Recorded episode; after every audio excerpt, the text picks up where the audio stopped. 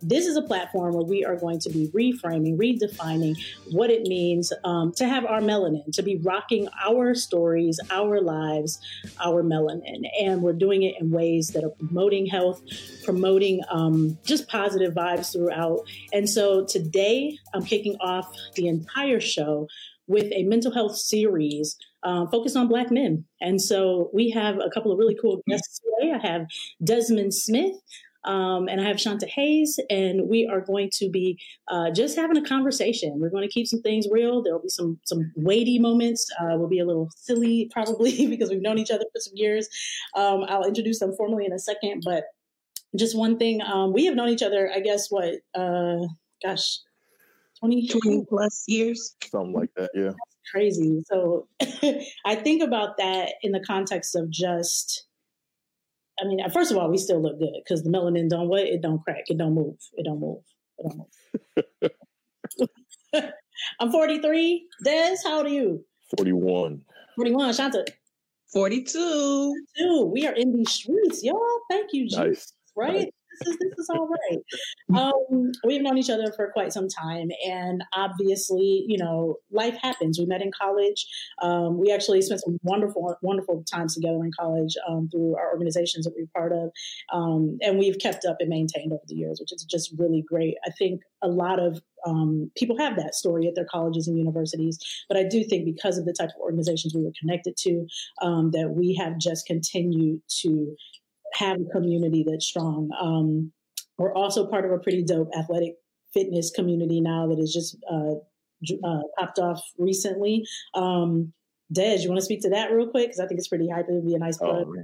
Oh, uh, I-, I can't remember the, the official name of it, but it's, it's fine. Like U-ish Black alumni r- runners. And we just been uh, started by uh, Sydney Bailey. I went to actually I went to high school with Sydney back in Grand Rapids. Okay. And uh, yeah, and uh, Ronnie Johnson, right?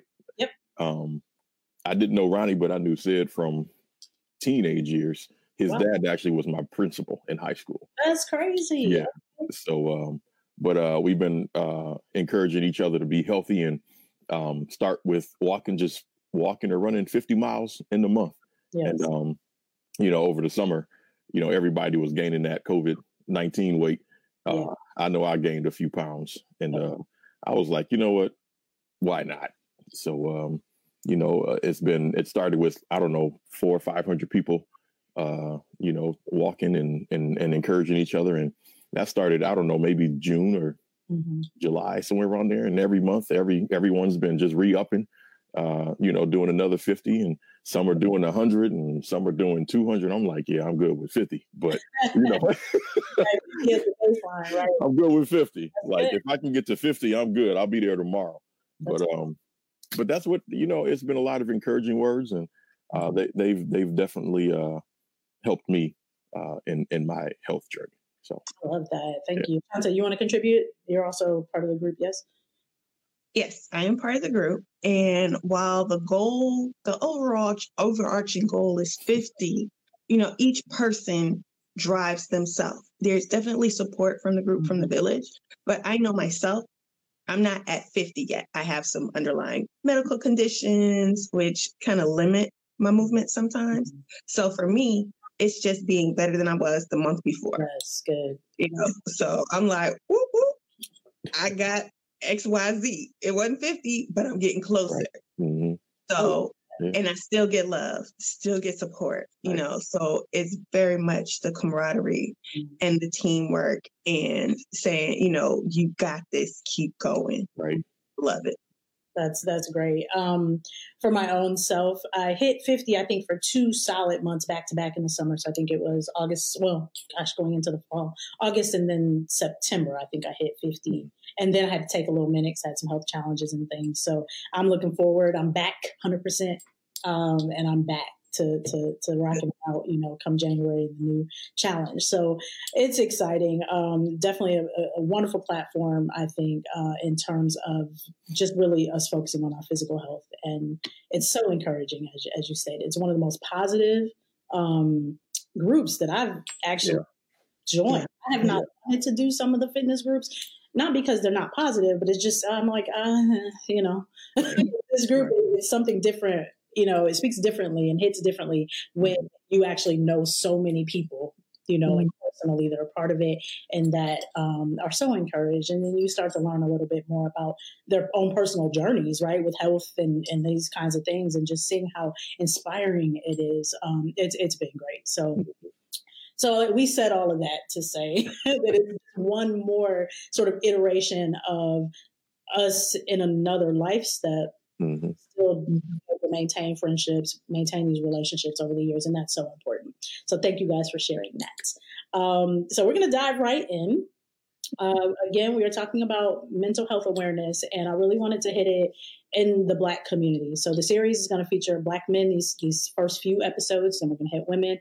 Uh, we're going to talk about mental health in children. These things will come up. The entire Narrative Shifts is not all about mental health, but this is, I felt led to really just start the entire thing with this series. So Desmond, wanted to talk to you a little bit. Um, you're obviously a Black man in these American streets. Yes, I am. Can't hide that. And, um, you know, there's such a stigma, I believe, um, in the Black community uh, as it pertains to just positive mental health or good mental health. You know, when you hear terms like therapist, counselor, um, I need to go get help, these are not necessarily phrases that we speak a whole lot, right? Like we, we tend to hide these things, or, you know, we tend to just kind of, I got this, you know, or because of sort of cultural backdrops, we've just learned to keep pushing through hard things. And I wanted to kind of get your feedback as a Black male in this society about, um, you know, what, what kinds of things have you and you encountered in terms of your own mental health, what challenges, maybe what successes, and what has been important to you through your own journey. And so if you want to share anything, I would love to hear from you in terms of kind of your own experiences here. Wow. That, well, first, thank you very much for, for thinking of me. And uh, I know that you've you've raised some some questions and some conversation online. Mm-hmm. And, uh, you know, that kind of started this um, because I don't often share my uh, my own journey um, of, of of mental health. So um, I've not had to, I've had, you know, major and minor things that happened in my life. And I know that, um, you know, being an educator, you see a lot of, um, you see a lot of things, you see a lot of students that have gone through trauma or are going through trauma. Yeah. And oftentimes, you know, you want to say, hey, you, you need to go to counseling, or you need to go see a therapist. And um, it's not, it's never really just that easy.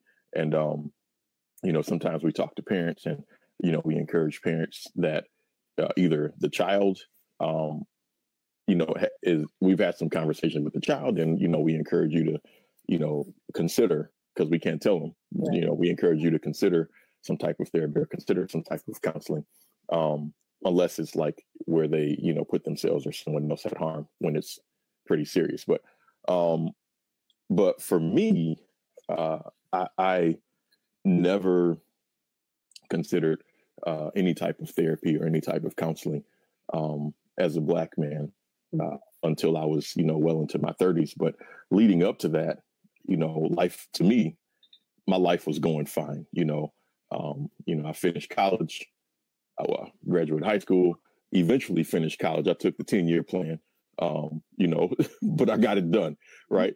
And I went through things, and I went through some trials, and I went through many errors uh, just to finish college. I got married, you know, uh, then we had our first child. Um, and uh, then I went back to college and finished.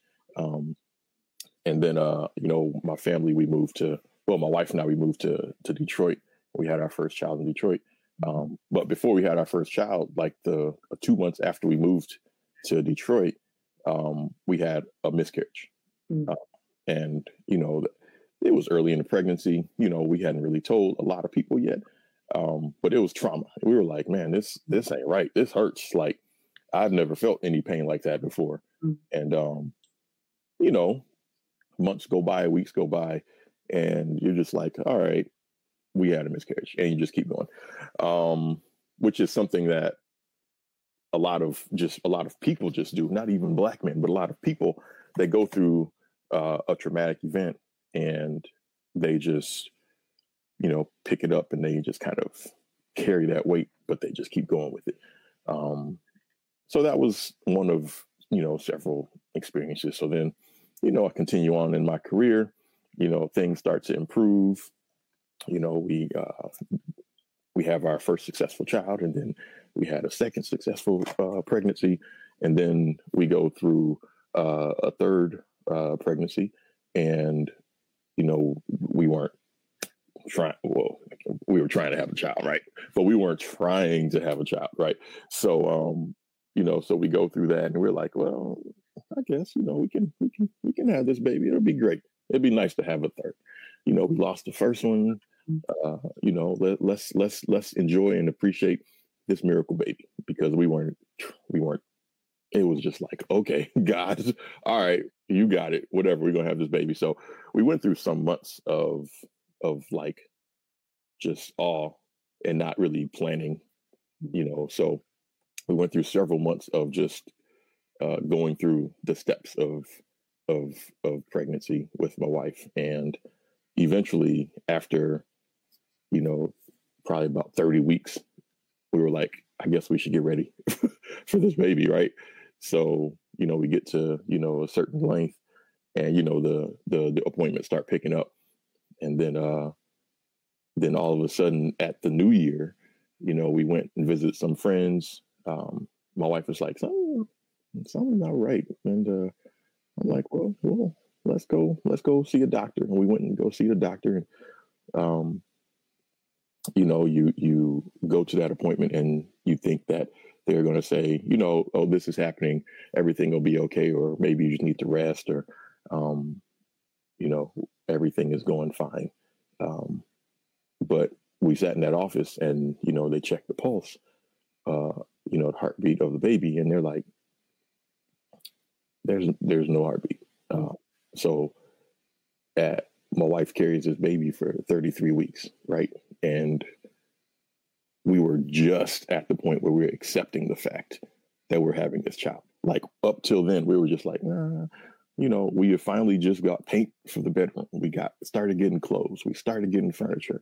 We're like, okay, we really need to start getting ready for this child. And we're sitting there in the doctor's office like, God, why, why would you allow us to go through the finally accepting the fact that we have this child, and then you take this baby away from us? Mm. Like, why, why would you do that? Like, come on. Like, so, you know, we're sitting there and we're like, just in complete shock, just crying. All you can do is sit there and console each other and cry.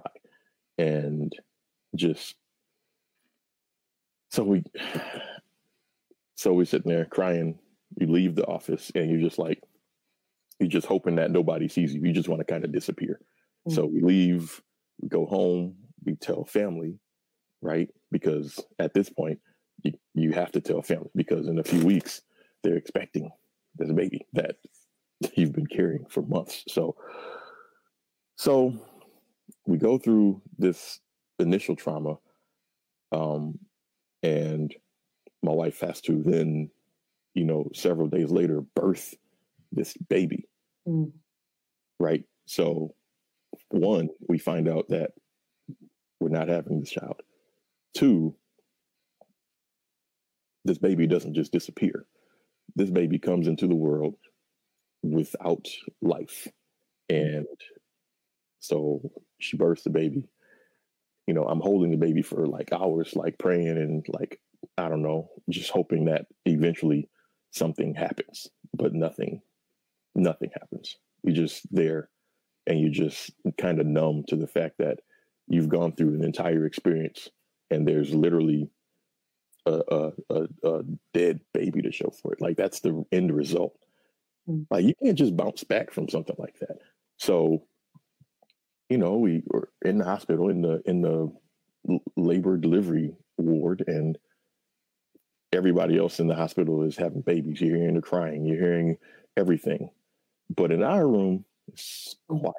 It's quiet. It's still. We had a couple visitors, you know, a couple people from our church came. Um, and, you know, they can console you a little bit, but you don't you don't want, you don't want anything but your, your baby. Um, and there's nothing that can fill that void other than having your, your own child in your arms alive. So I could leave the hospital a couple of days later. Um, and, you know, we're just like sitting there, like, where, where do we go from here? What do we do? Um, because we can't just continue on with our lives. Um, so, you know, we hear from um, people from church, you know, they pray for us. Our pastors call, they pray for us. Friends call, they pray for us. People come and visit and pray for us. And we're just angry. You know, eventually you go from this shock and this grief, and then we're angry.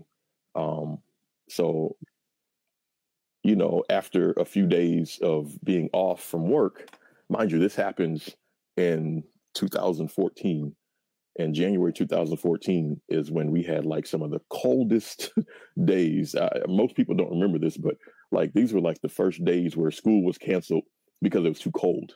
Okay. Like it was it was frozen outside.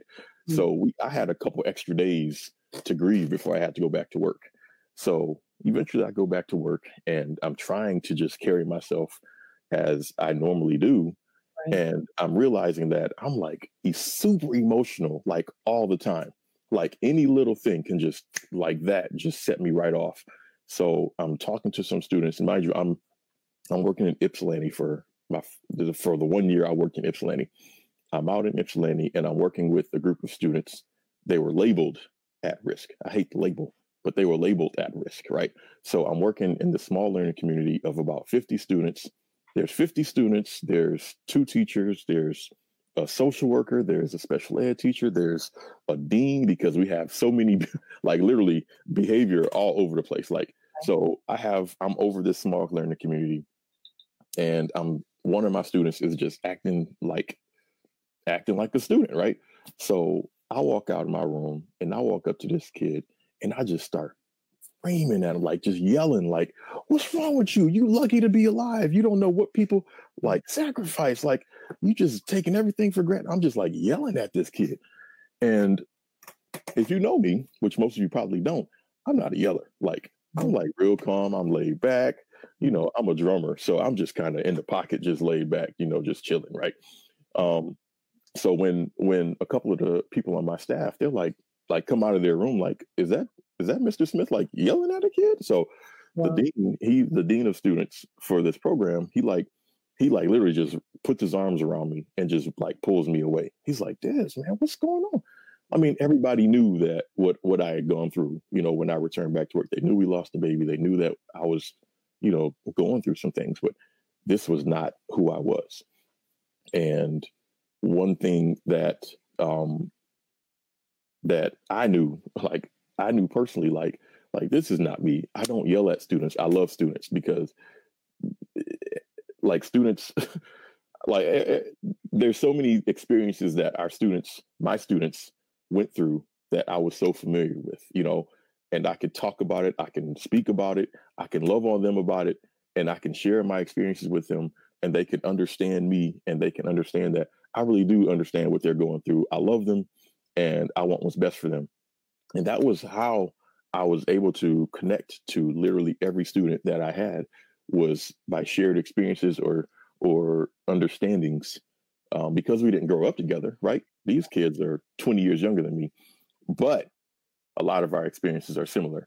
Um, just being an African-American male, and the, all of all of those students, except like two of them, uh, were, were African-American. So we shared a lot of those experiences. But what what came to be was the weeks after Um, us losing this child, is that we were like struggling emotionally. The both of us, my wife and I, were just struggling. Um, we're doing our best to hide our feelings and hide our emotions, but my wife is crying all the time. I'm crying. I'm angry, like angry, like to the point of like just straight up anger. Like I can't, I can't describe it. It's just way too much anger and way too many raw emotions that were just like right here, just ready to come out. So eventually, um, I don't know who talked to us about this, but someone talked to my wife and was like, you guys should just go to counseling. We're like, for what?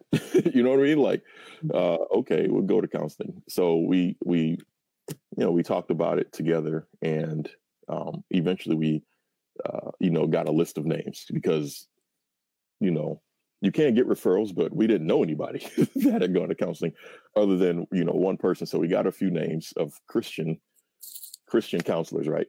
And, um, you know, so we go to this, this guy, um, not too far from us. Uh, not sure why we selected him at all, but we selected him. He might've been just like first on the list. I don't know.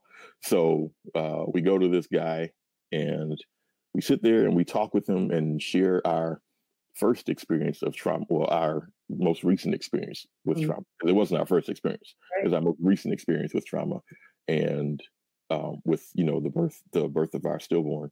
And he's like real, like nonchalant about everything that we were sharing with him. Mm-hmm. And, you know, as we were going through the session, we're like, this dude don't care about us. Is it just that he just wants our money? Is he about to retire and he's just trying to fatten the pockets before like he's done? Like wh- what, what is he, and why does he not empathize or at least sympathize with us? Because we know that he's seen and heard some things. So, you know, we finished with that session and my wife and I, we're literally walking out of the door, not even to the car yet. And we're like, yeah, we ain't going back to that dude. Like we got nothing from that other than uh, a little less money in our pockets. Like that's all we got out of that was paying him for an hour of our lives that we could have, we could have just sat and cried for another hour.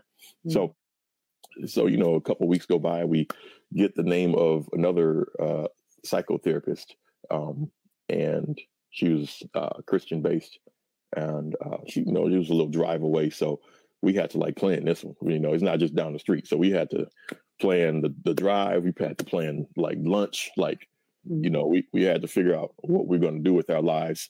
Uh, you know, we had to get babysitters because, you know, as, as parents, you can't just walk out the door. You got to plan everything. Right. So So we planned this uh, time to go visit uh, this next psychotherapist. And, uh, you know, we walk into the office and we're like, okay, this is already like, as soon as you walked in, you already started feeling like, okay, this person might be a little bit better. So, um, so, you know, we sit and we talk to her and, uh, you know, we share this initial uh, experience with her and she starts digging into things, you know, she she's digging into the pain that we are feeling and why we're feeling it. And is it because of the baby, you know? Um, and then, you know, we went, you know, we went back a few times and uh, then she started digging into some other things, like uh, other things in our past. Um, you know, I, I'll talk about myself, but there's many other things in my past that have caused trauma that I probably should have gone to therapy for decades ago, like my own upbringing, right?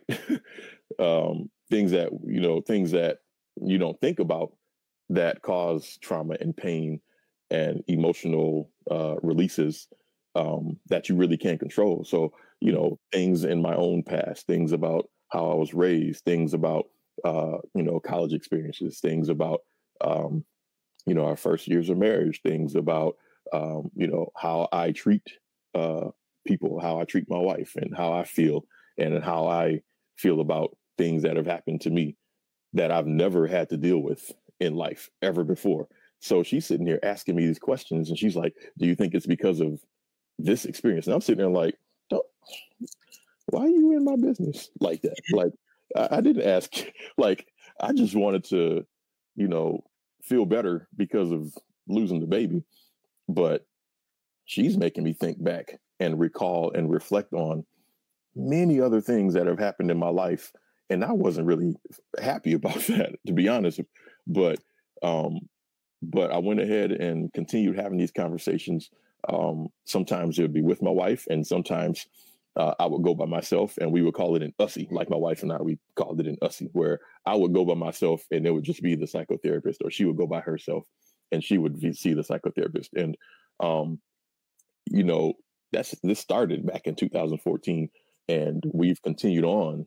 Um, seeing this, uh, this lady since, you know, um, sometimes it would be more regular depending on what's going on in our lives. And then sometimes, you know, we can kind of fade back and, you know, visit quarterly or, you know, when, when we needed a tune up, you know? So, Um, I'll stop with that. I think I shared a lot already. So um, go ahead. So, oh, thank you. Um, thank you. No, Desmond, um, you know, thank you for sharing that. That that's something that's just, it is so heavy and it's, it's so deep. Um, I really applaud you for being able to share that with this audience. Um, and also just, you know, not being afraid to, to put those things out there as a Black man, because I know masculinity is a thing, right? And so, you know, that's a whole nother layer that we'll hit another time. But, um, you know, I, I just really appreciate you for, you know, sharing that, um, to open up this dialogue a bit more. Um, you know, I was listening and jotting down, so I'm the queen of jot things down over here. Um, and I heard anger come up a couple of times, and I heard um, numb, numbness, right? I think a couple of times. And I want to kind of talk about that a little bit more. I want to dig deeper, and I want to hit Shanta. I want to invite you in on this part of the conversation. Um, This anger, this numbness, Shanta, like, and I think you're muted right now, so I'm gonna make sure you come off of mute. But um, uh, talk to us about what what that is. You know, like I think you know we all experience you know anger. We all experience some level of being numb, but we don't always know why or what is actually causing that. Or it might just be like, why am I feeling like this? You know, when I heard you know such a visceral reaction or story, you know, regarding Desmond in the, in the hallway and and. you know, be, him being embraced in that moment, you know, that had to be quite confusing in that moment, right? And so we tend to show symptoms of or display that which is sometimes confusing internally, right? And so I'm just curious to know, um, Shanta, like, you know, talk to us a little bit about that anger, that numbness, and some of these expressions that, that we might not know how to really, um, I guess, speak about much. Go ahead. Well, so when I heard anger so many times, I was like, that is his grief crying out to him, and he's not knowing how to express it. And a lot of times we don't consider the fact that the very second stage of grief is anger. So I like to go to the end and work backwards, but we're going to, the end is their beginning. The end is the acceptance of this child. Mm. They had finally accepted, mm. okay, we're ready, we're doing this, we're having this baby. Then to get to acceptance and to have to radically change, because this is not what we anticipated. This is not what we planned mm. for. This loss, that was their grief. The denial, right? The denial is the first stage. We were ready. We had picked out paint. We had picked out furniture. We got clothes. Right. This baby was supposed to come home. This whole holding the baby, holding the baby for hours in the silence. That's the denial, the bargaining, right? We're talking to God, like, give us back this child. We we ready. The anger is the thing. It's the seed that's buried deep down, right? Because you're still covered in this, this denial and this, this love and this, this hope, right? But seeds, when watered, like in this, wow. this loss is the watering of this seed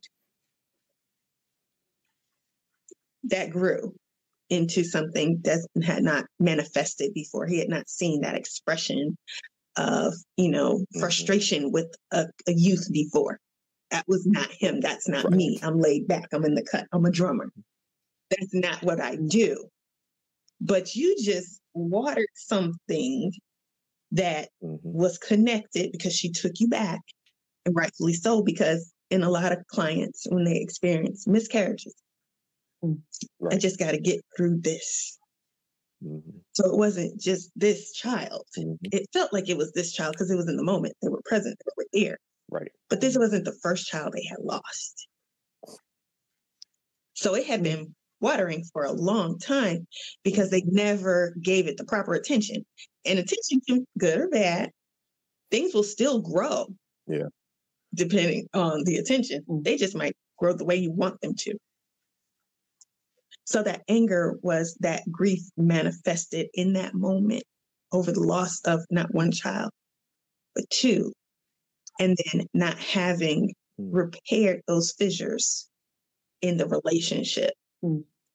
that he and his wife had. So, you know, we got into acceptance, which is the last stage of grief, right? Yeah. Just to get back to the denial, the anger, the bargaining, and the depression all over again. So it's this upheaval of all right. this stuff that you hadn't addressed mm. before. And um, I wanted to speak to what you said about, you know, you didn't know how you selected that first therapist. And, you know, yeah. I tell people all the time, fit is very important.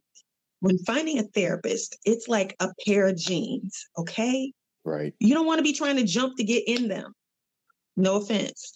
But it should be like a, you know, pull them up, buttons, zip right. them. I'm good. You know what I'm saying? There are going to be some challenges sometimes, especially, you know, if they're a nice fitting pair. You know, every once in a while, you might have to take a breath. Okay? Right, right. Everything is good. But, but the second therapist, when you said it looked like she put a little effort into yep. it, right? That is important because we are sitting with people's lives, their feelings. That is something to be very careful with. That's a China shop, yo. Right, right. You walk around like, ooh, but we're not just knocking stuff over. We're going to approach it carefully. We're going to pick it up. We're going to, how do you like this? Does this look good to you? How do you feel about it? What do you see when you look at this? Right. You know what I'm saying? Do you envision this in? You can't just be knocking stuff over. So mm-hmm. fit is very important. Mm-hmm. And when you talked about the time, the finding the babysitters and the drive and packing the lunch, this is an investment in you and right. your family. And investments require time and effort. Your marriage requires time yes. and effort. Your personal self-care requires time and effort. So make sure you are putting those things in. Put yourself on the calendar. Don't cancel on you. Right. You need this. Mm-hmm. That right. reflection, and I read, you know, your post, Des, and you inspired me a couple of days ago talking about, you know, your reflections. And I was like, you know what? Let me do that. But we have to make sure that, you know, we do acknowledge where those feelings are coming from. So her helping you to unpack those feelings, that was a good thing. Yeah. But that was the fit that you needed. You didn't need somebody to just sit back and listen. Right. You need somebody to question, mm-hmm. to guide that introspection, to guide that reflection. Because if she had not guided that reflection, you would not have put this loss and this loss together because there was that gap in between. It was like, right. I got over that. Right. Mm-hmm. It's like, but did you really? Mm-hmm. No, I didn't. Mm-hmm. So. Mm-hmm. Wow. Thank you for that. Um, I want to explore, I want to talk a little bit more about that fit. And I like that because you said fit matters. Um, that was really good for me to hear. Um, so Des, I mean, I, I look, you went to the first therapist. Mm-hmm. You were reluctant to do that anyway, right? Right. And so then you get to this therapist who you're just like, this dude, what?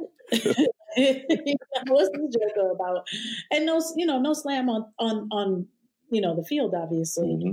but I want to know if, if when you guys left that session where you met with, I don't want to do this. I want to do this. Like, did you have a moment where you paused and was like, we, we're not doing this because you had a bad experience?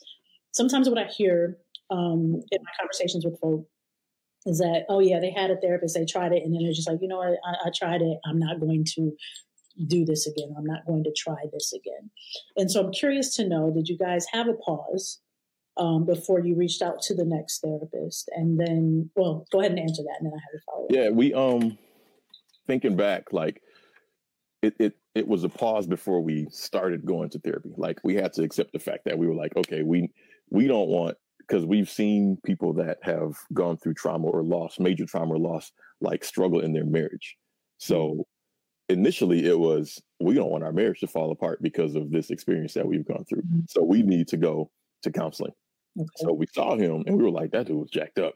So we were it was intentional and we were deliberate on the fit.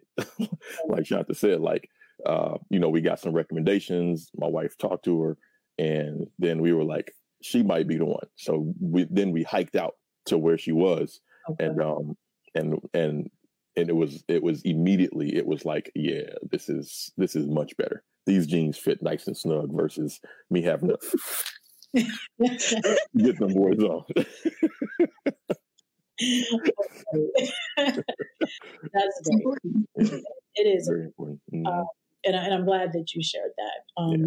You know, even, and I'll share briefly here, this is not my segment, but just, you know, like obviously it's not a secret that I've, you know, gone through therapy and that I'm a huge advocate of um, therapy. I believe people should have therapists like people have dentists. Mm-hmm. They have a hair stylist. That's, that's the way mm-hmm. I think about it. And I believe that. Um, but I know that my first experience with therapy, um, nice, nice enough guy, mm. but I felt like it, it was just kind of like, eh, just not, you know, not really effective. Right. Um, then took a huge period of time and, and then was put in a situation where I needed a therapist again. Um, and that particular therapist was fantastic. Um, maybe had her for about eleven or twelve sessions dealing with some P T S D type stuff, you know, and so there was specific training for that. Um, and then, you know, took some, took a break. And then now, you know, I've been in therapy for some time, for almost a year, I think, of not off and on, but consistently for like a year almost. Um, and for me, you know, I'm not someone who wants to bounce around, just like you wouldn't bounce around with your hairstylist or your barber, right? Like you're not going to bounce around. Mm-hmm. Folks. Um, I think it's important that we do get a good fit, right? And then you stick with that. Um, so let's talk about some of the challenging moments, and you and you can disclose whatever you so choose, but I know obviously the, there's work in therapy, and I think some people don't realize that part. So let's talk, I want I want us to talk about the, the honesty aspect, mm-hmm. um, and the work that's put in put uh That, that needs to be put in. Um, Shanta, I'm going to throw that to you first and then Desmond. So Shanta, from the clinician side, let's talk about honesty. You get, you get, you know, a patient that comes in, a client that comes in, they need some help. They say they need some help. They're sharing some things, but you're realizing some things about them in terms of um, them being closed off or not being truthful about some things. You know, what, talk to us a little bit about that experience when you're practicing. Well, okay, so my audience is primarily children and families. Okay. And I speak to children like they have brains that are growing, and I want them to understand the impact of the actions that they have now in the future. So I tell them, you know, I give my clients a sense of agency and I let them know that what they say is protected with me unless they have a plan to harm themselves or others, right? But I also encourage them by telling them, you know, I prefer a hard truth over a soft lie any day, mm-hmm. right? Because the consequences of a hard truth are going to be much lighter than mm-hmm. if we find out it's a lie, because we can't fix immediately the, the lie because we, we don't find out about that till later, mm-hmm. right? But let's talk through this, right? The truth can be hard, mm-hmm. but let's talk through it. Right? Let's not be afraid of those feelings. Let's figure out where that's coming from.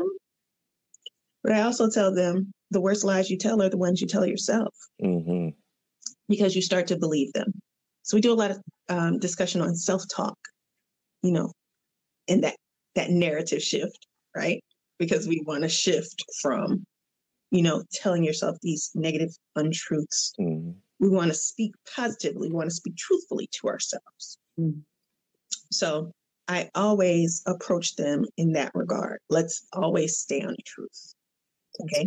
It's hard sometimes, but we can talk it out. Because typically if you tell somebody the truth up front, we can calm ourselves down in right. my space. Mm-hmm. We we can work through this calmly. You know, we can breathe, we can meditate, we can do whatever it takes. But the truth, you're going to be safe here. Yeah. That's good. Thank you. Um, Des, so, you know, from someone in, in, in the other seat, right? Uh, yeah.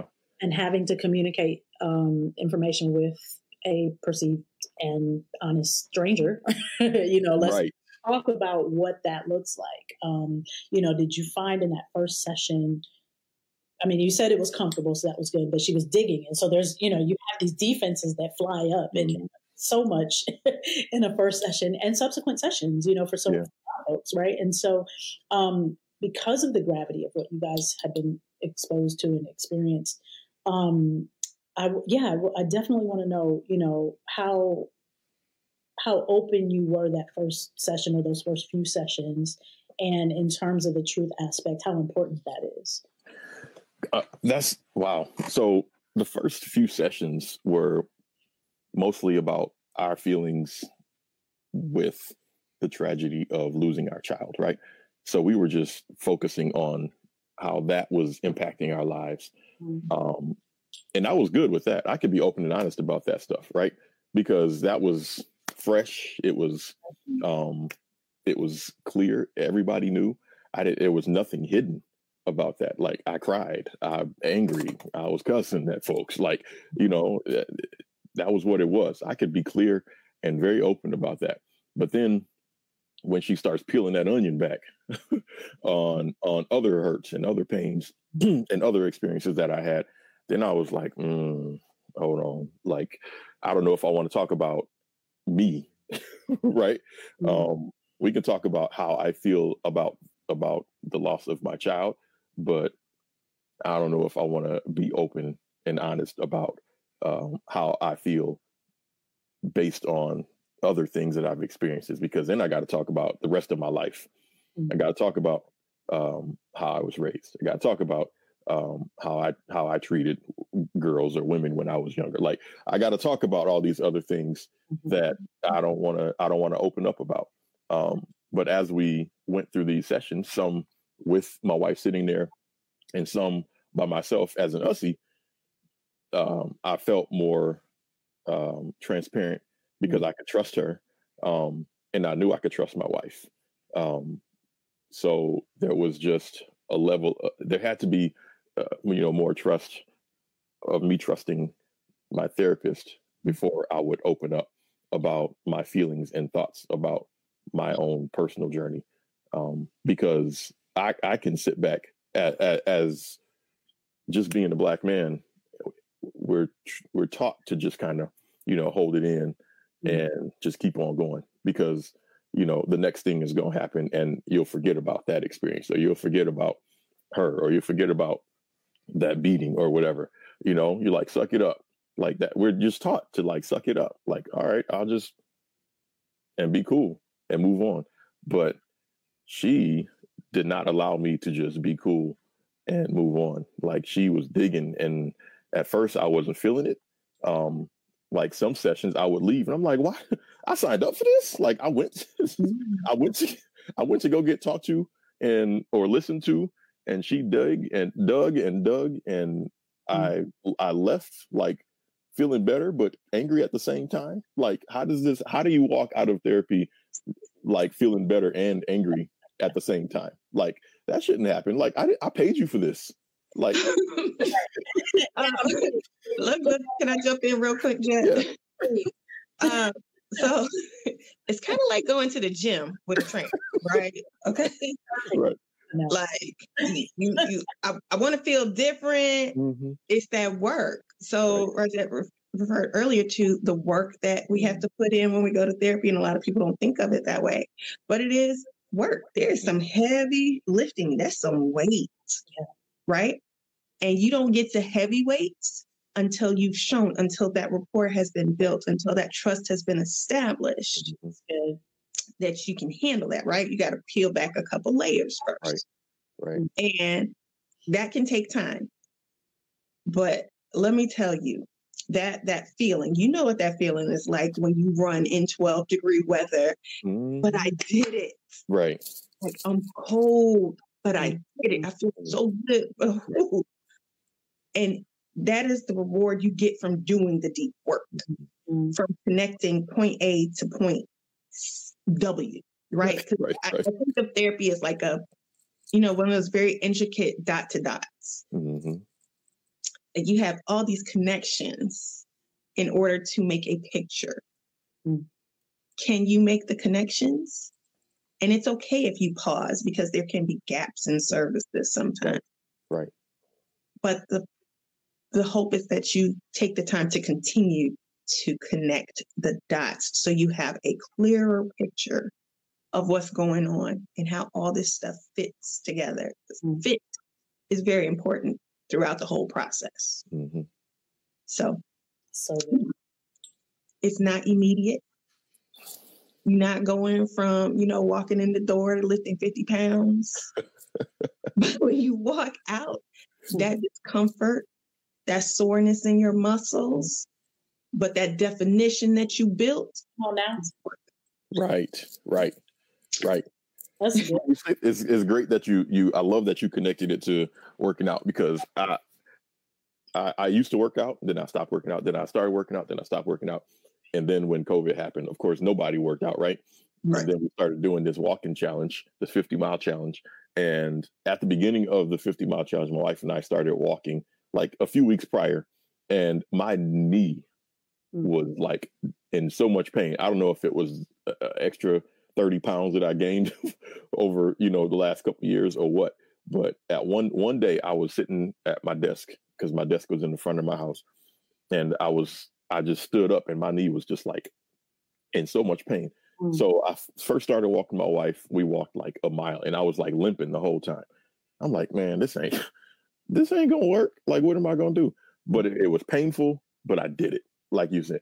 And then, you know, weeks go by and then the fifty mile challenges come up and I'm like, all right, Sid, what, what is this? All right, I'll, I'll, I'll check it out.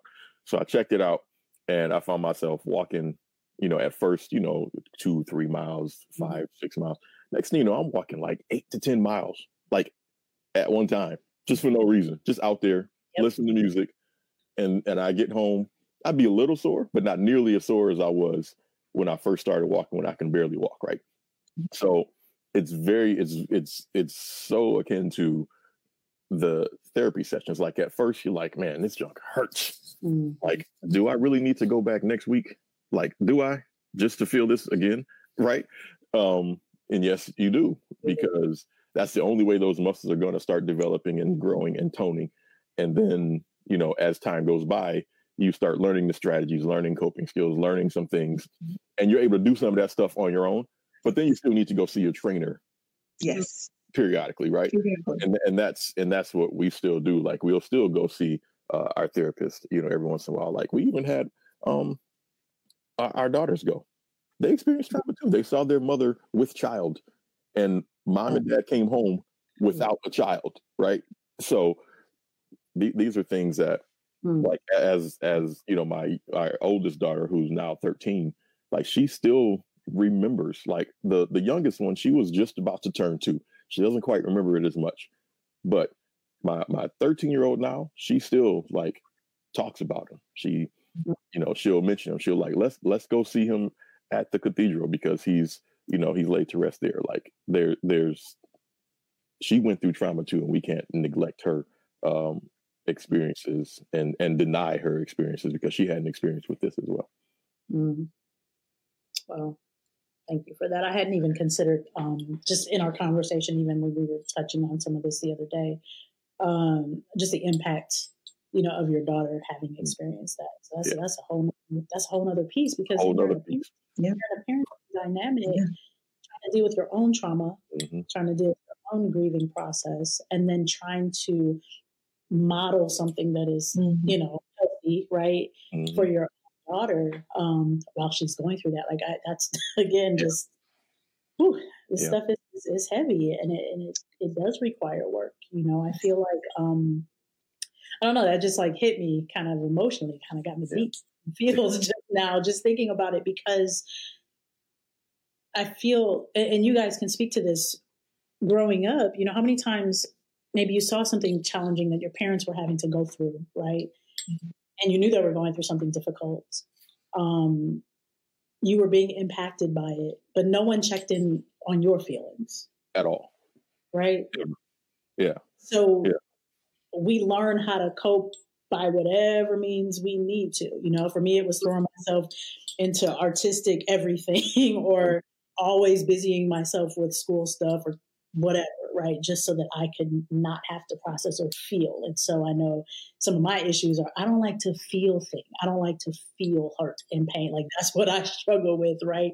Um, and that, you know, stems from childhood stuff, right? It's like, I just didn't want to feel it. I don't want to feel it, right? Um, but yeah, I feel like, you know, for so many of us, there weren't those check-ins, you know, at least in our generation, like we didn't have a lot of check-ins, like, hey, you okay? Like, we know we just went through this thing. Are you okay? That wasn't a conversation had. And I'm kind of laughing. I mean, maybe it is now. And maybe other people that, you know, we grew up with, maybe they did have those check-ins. Like, I'm not going to generalize there, but I think the majority of those in our, you know, age range, mm-hmm. right, with Black parents, right. Look, folks got to keep it pushing. And that's, that's yeah. the That's culturally, that's the cultural backdrop. Almost the mantra for our community, I think, yeah. is like, it happened. We have to move forward. We've got to keep it pushing. Deal with it however you need. So can I push back just a little bit? Because I will not say that it's a cultural thing. I think that it is a human thing. Mm. That the way we deal with our challenges are the way that we saw modeled for us. You talked about modeling, and I talk a lot about modeling. And thank you, Des, for modeling healthy behavior for the girls by getting them into therapy, because a lot of times people feel as if, I read somewhere, someone said, um, children can't be broken. I was sure. like, yes, they can. Wow. I've seen many. Like, uh, yes, they can. Yeah. But they can be fixed, mm-hmm. you know, with the proper tools and the proper coping skills. But they have to see that modeled by someone. Right. Right. And it is important to check in with your kids and see how they're feeling, because they did experience that as well. Right. We have to recognize that their pain and our pain will not be the same. Right. Mm-hmm. But they still need somewhere to process that, somewhere safe to lay that. And, you know, I'm very transparent. Um, my children have been in therapy before. Um, divorce is labeled as a traumatic experience. And when, first, when I first heard that, I was highly upset. Yeah. But it was because what they had known was no longer. That baby was no longer. Mm-hmm. That was what they had known. They still needed a place to to process that and and, you know, figure out how to put their feelings back in place.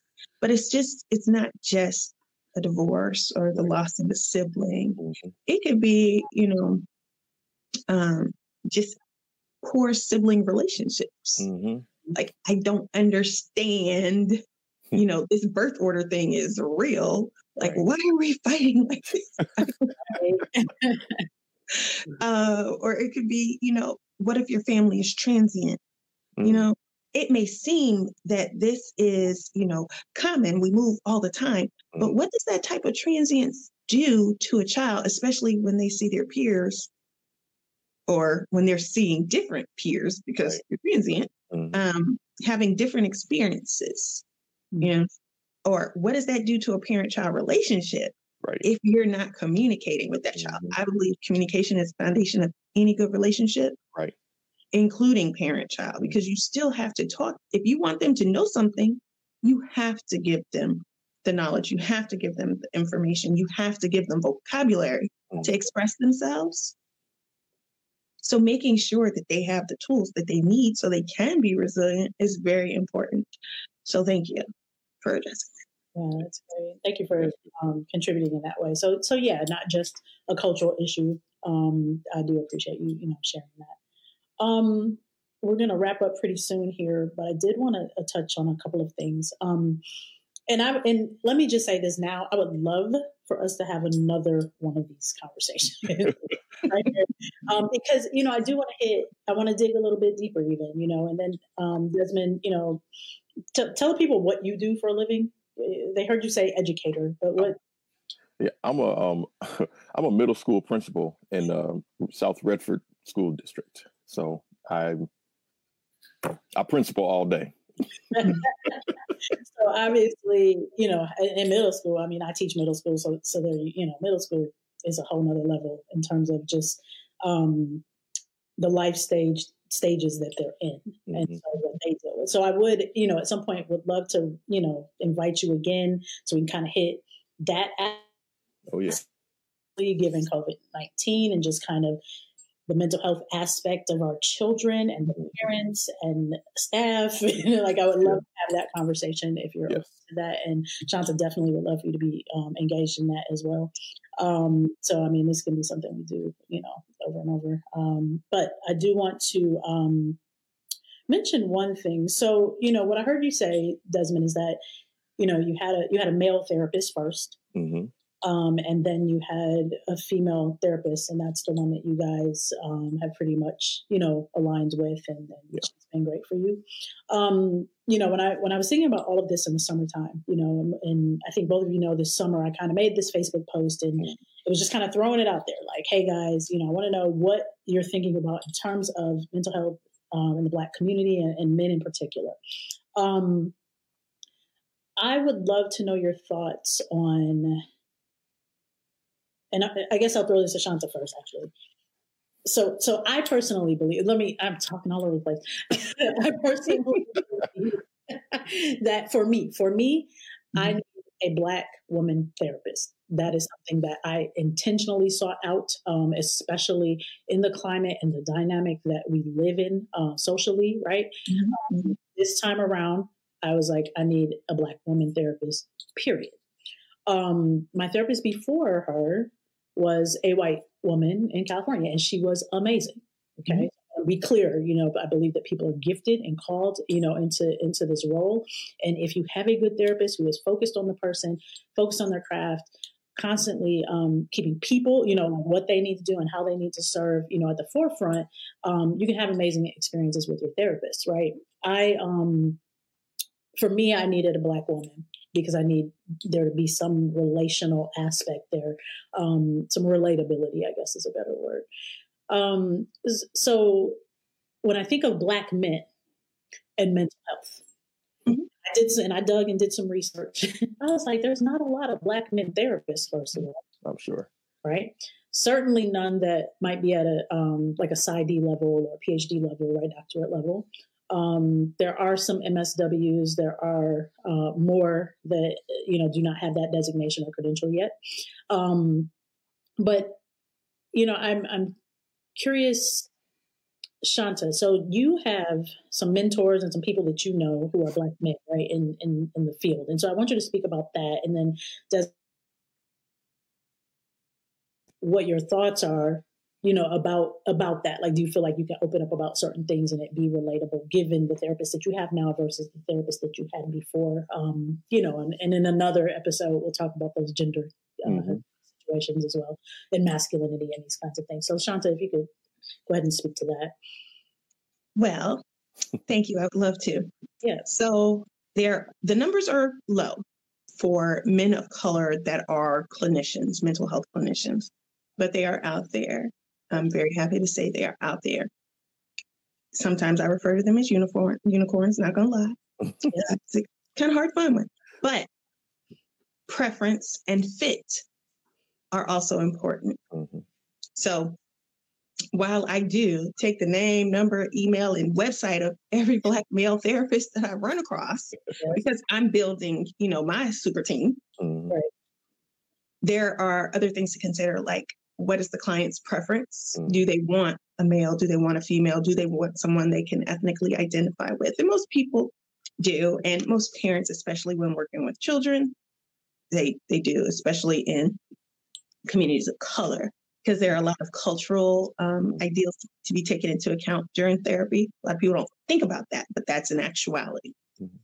But when I meet Black male therapists, I am definitely sure to engage with them, build relationships with them so that I can refer out other men that are seeking that type of counsel. So first, I'm going to listen to them, see what they're trying to do. And it's like, oh, yes, I've got someone for you. Pull it out. I'm like, here you go. But we have to build and maintain those relationships, just like we've done here. Mm-hmm. But in the professional community, we have to build and maintain those relationships so we can know where to point people, what direction to point people when they're looking for someone. But we also have to bear in mind that all the time, they're not looking for someone that looks like them. True. I, you know, I do know um, another uh, male of African descent. He was like, I don't want a man, because he felt that would be um, too much pushback for him. Mm-hmm. So it's like, okay, mm-hmm. what do you want? It's like, okay. Mm-hmm. So we ask about their, you know, their snaps, you know, their strengths, their needs, their abilities, their preferences, mm-hmm. and their supports. So what do you need to help round out that picture? What's your preference for a therapist? Mm-hmm. So making sure that we're taking into account what people want and not just what we think they need. Mm. That's good. That's really good. Um, Desmond, yeah, speak, speak to me initially. Yeah. What were your thoughts about the therapist that you had um, and then the therapist that, that you have now in terms of um, culture, race, gender? Yeah, yeah. So um, I'm going to be one hundred percent honest, because that's the only way to go, right? Um, when we decided to go to therapy, my wife found this list. I don't even know where the list came from. And, you know, she got the first guy who was a white male. He was on this Christian counseling list. I I have no idea. I may have to ask her, like, where'd you get this list? So, um, you know, I, I, I think he was, you know, referred and he was on this list. So we went um, at that point in our lives, um, race and gender, that wasn't that wasn't the priority mm-hmm. uh, at the time. We needed help. Yes. So it's like pulling into the emergency room. You get who you get. Right. Yeah.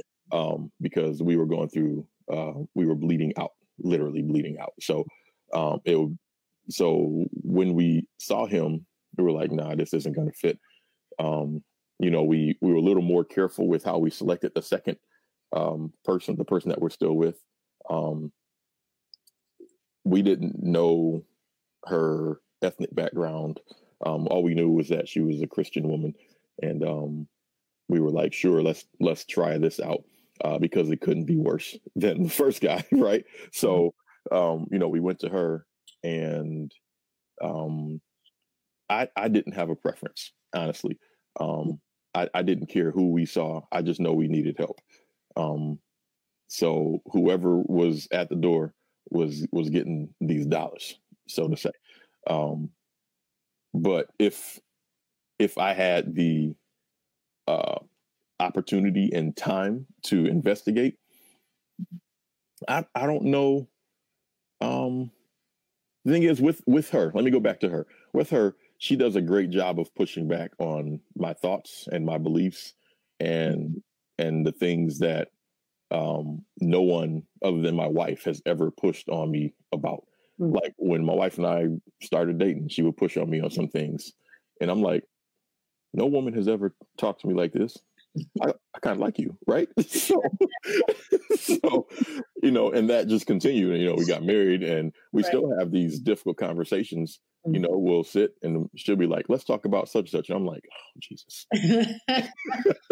um, but as a black man, we don't want to talk about that stuff. Right. Some black men do.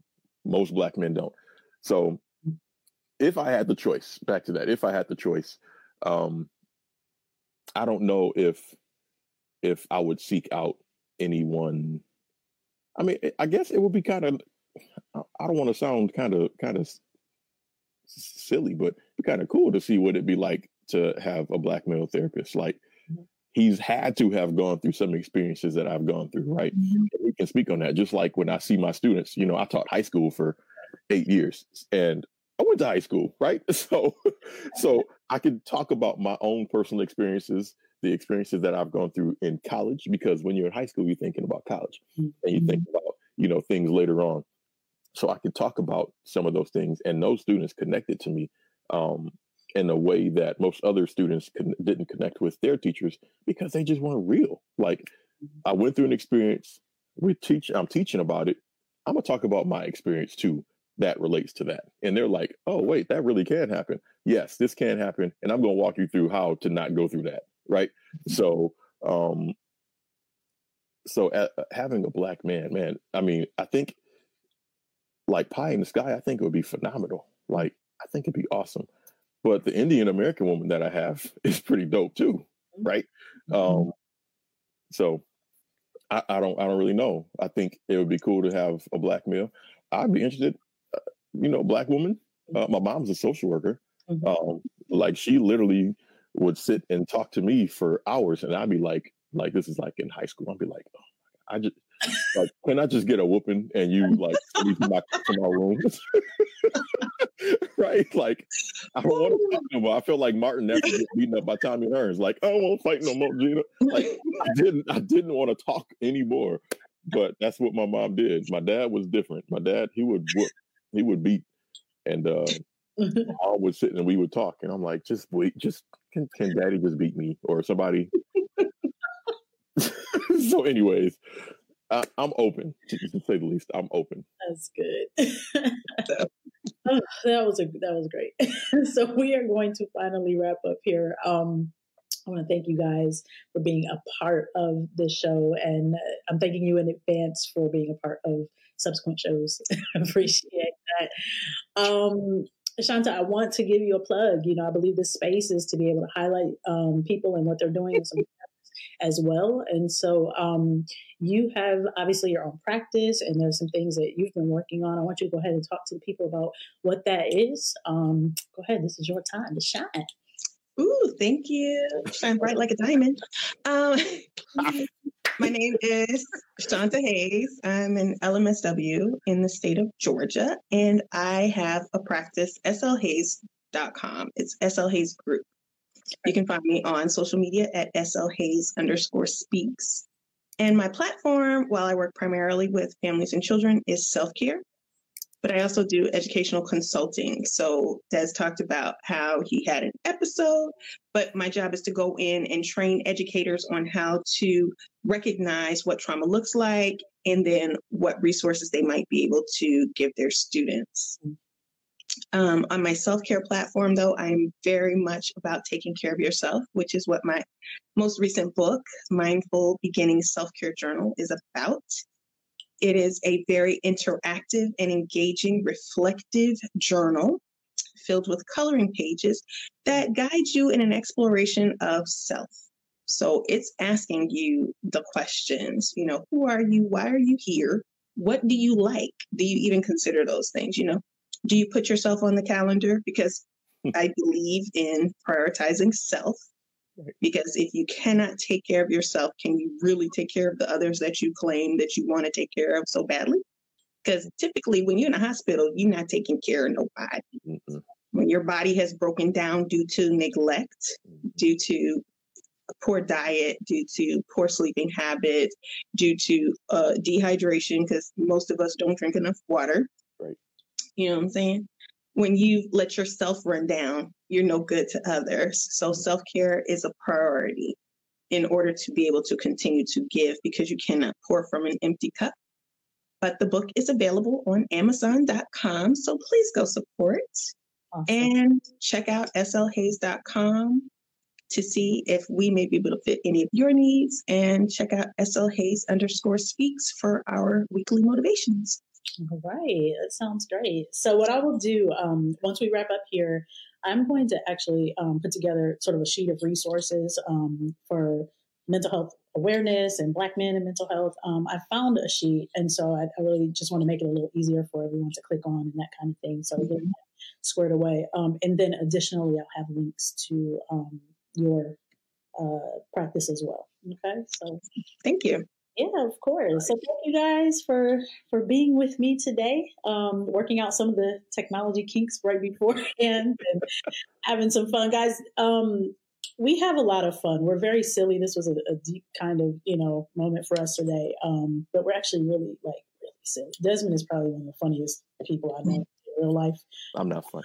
Um, so the fact that he's like a principal, I remember being like, wait, what? They let him do that. um, we had a lot of fun. And so um, we definitely have to do this again, and we will. So I look forward to it. Thank you. Yes, definitely. Have a wonderful day today. And uh, I'll see you again. All right. Thank you. Thank you. All right. You guys take care.